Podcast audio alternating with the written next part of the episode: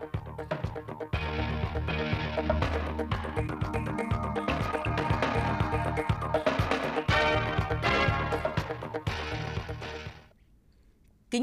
và các bạn đến với bản tin thời sự 16 giờ của Đài Phát thanh Truyền hình Thanh Hóa. Chương trình được thực hiện trực tiếp trên sóng FM tần số 92,3 MHz.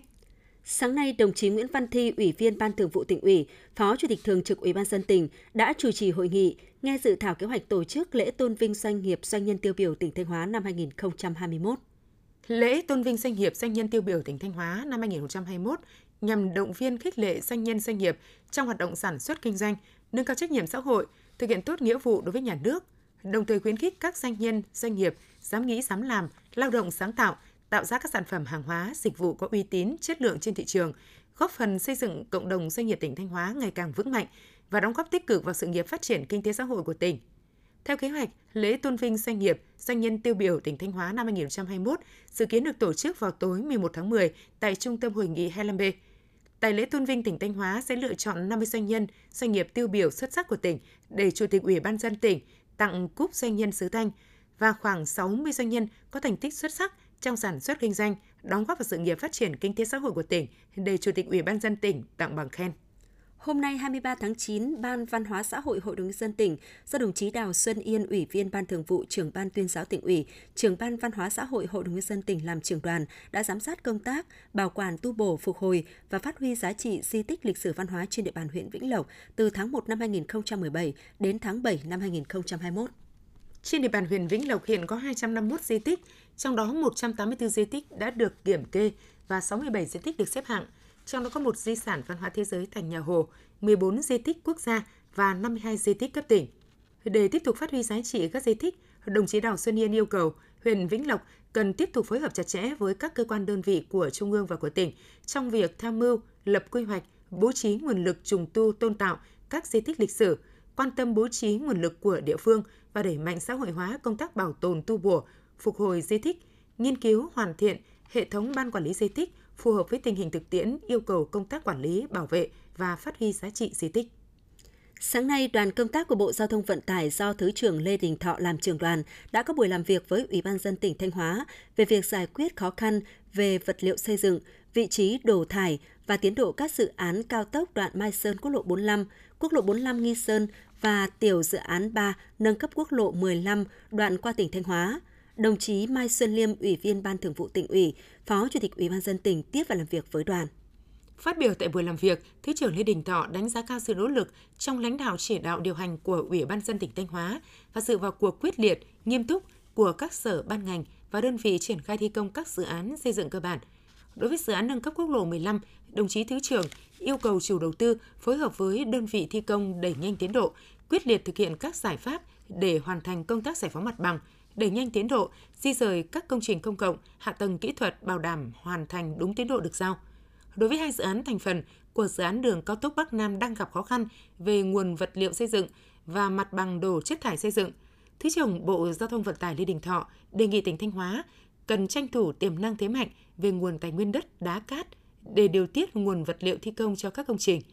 Thứ trưởng Bộ Giao thông Vận tải cũng yêu cầu các chủ đầu tư cần xem vấn đề hoàn trả các tuyến đường dân sinh nơi công trình đi qua là nhiệm vụ quan trọng, góp phần bảo đảm dân sinh, thuận lợi cho sinh hoạt của nhân dân.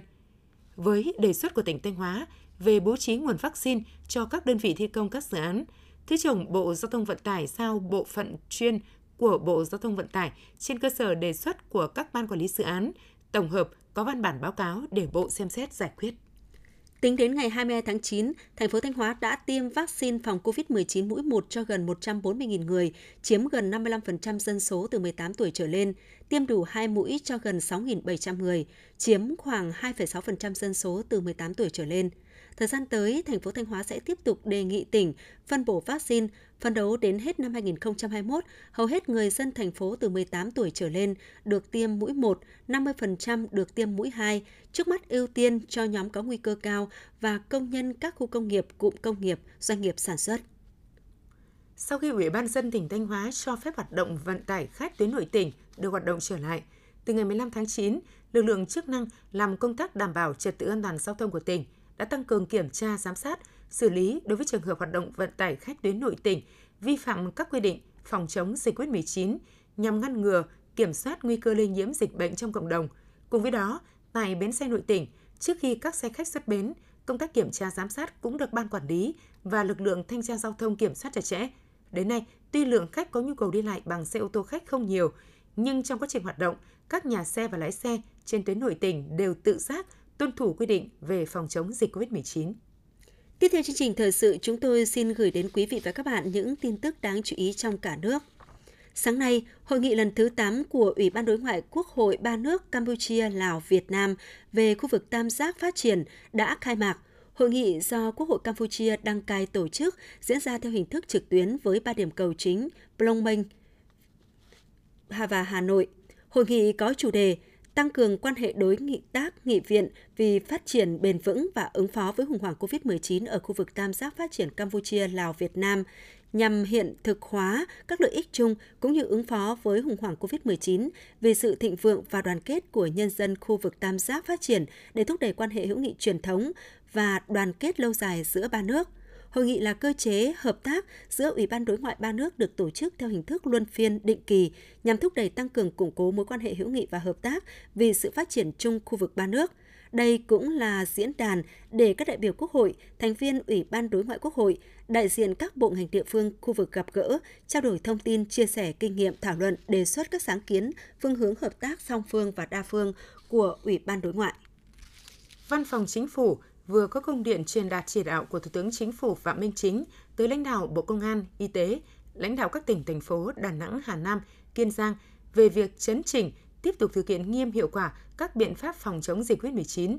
Theo đó, Thủ tướng yêu cầu Bộ trưởng Bộ Công an, Trưởng Tiểu ban An ninh Trật tự Xã hội thuộc Ban Chỉ đạo Quốc gia phòng chống dịch COVID-19 chỉ đạo các địa phương kịp thời chấn chỉnh, tăng cường kiểm tra, không để tụ tập đông người nơi công cộng, xử lý nghiêm các trường hợp vi phạm, ngăn chặn nguy cơ lây nhiễm cộng đồng.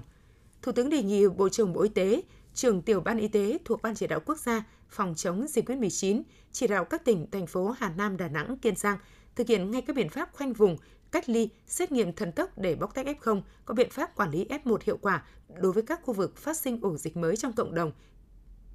Sở Y tế Thành phố Hồ Chí Minh có văn bản khẩn gửi Ủy ban nhân dân thành phố Thủ Đức và các quận huyện về việc thành lập tổ chăm sóc người mắc COVID-19 tại cộng đồng. Tổ chăm sóc sẽ quản lý, theo dõi, hỗ trợ điều trị F0 tại nhà, thực hiện xét nghiệm tại cộng đồng, hỗ trợ tiêm chủng, tuyên truyền về công tác phòng chống dịch, hỗ trợ cấp phát thuốc cho người dân.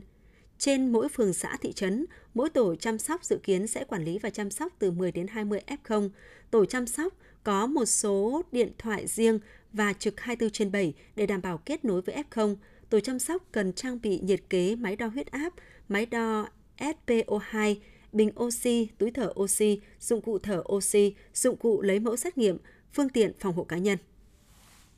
Tính đến sáng 23 tháng 9, tại thành phố Hồ Chí Minh đã ghi nhận tổng cộng 354.193 trường hợp mắc COVID-19 được Bộ Y tế công bố. Hiện nay, số trẻ em dưới 16 tuổi mắc COVID-19 đang điều trị là 3.731 trường hợp. Thành phố hiện có 344 phụ nữ mang thai đang điều trị COVID-19. Đây là nhóm đã được Bộ Y tế cho phép trích ngừa vaccine cho những trường hợp mang thai từ 13 tuần tuổi. Để đảm bảo vaccine trích ngừa cho thai phụ, Sở Y tế vừa phân bổ hơn 100.000 liều theo nhu cầu của các bệnh viện có khoa sản để phục vụ phụ nữ mang thai đủ điều kiện trích ngừa. Trước tình hình dịch bệnh còn diễn biến phức tạp, Trung tâm Kiểm soát Bệnh tật thành phố khuyến cáo cộng đồng dù đã được trích vaccine nhưng vẫn tuân thủ phòng bệnh theo nguyên tắc 5K, bảo vệ trẻ em trước nguy cơ nhiễm bệnh và ưu tiên trích cho phụ nữ mang thai.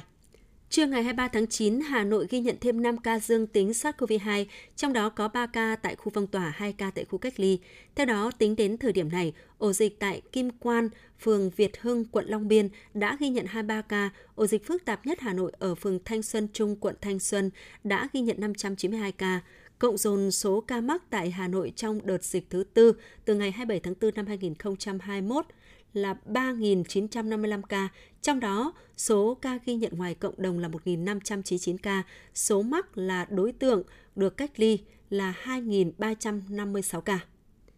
Hôm nay, sân bay quốc tế Vân Đồn, Quảng Ninh đã đón thành công chuyến bay thứ 4 đưa 301 khách từ Pháp về Việt Nam. Toàn bộ hành khách là các công dân Việt Nam tại châu Âu đủ điều kiện về nước theo chương trình cách ly y tế 7 ngày của Bộ Y tế. Đến nay đã có tổng cộng 943 công dân về nước theo chương trình này. Các hành khách về nước trong chuyến bay ngày 4 tháng 9 và 12 tháng 9 đều đã trở về địa phương sau khi hoàn thành thời gian cách ly tập trung tại Quảng Ninh. Sau các chuyến bay thí điểm này, Chính phủ cùng với tỉnh Quảng Ninh sẽ đánh giá rút kinh nghiệm trước khi triển khai rộng. Quý vị và các bạn vừa theo dõi bản tin 16 giờ của Đài Phát thanh Truyền hình Thanh Hóa. Mời quý vị tiếp tục đón nghe bản tin thời sự 17 giờ để cập nhật những tin tức thời sự trong tỉnh.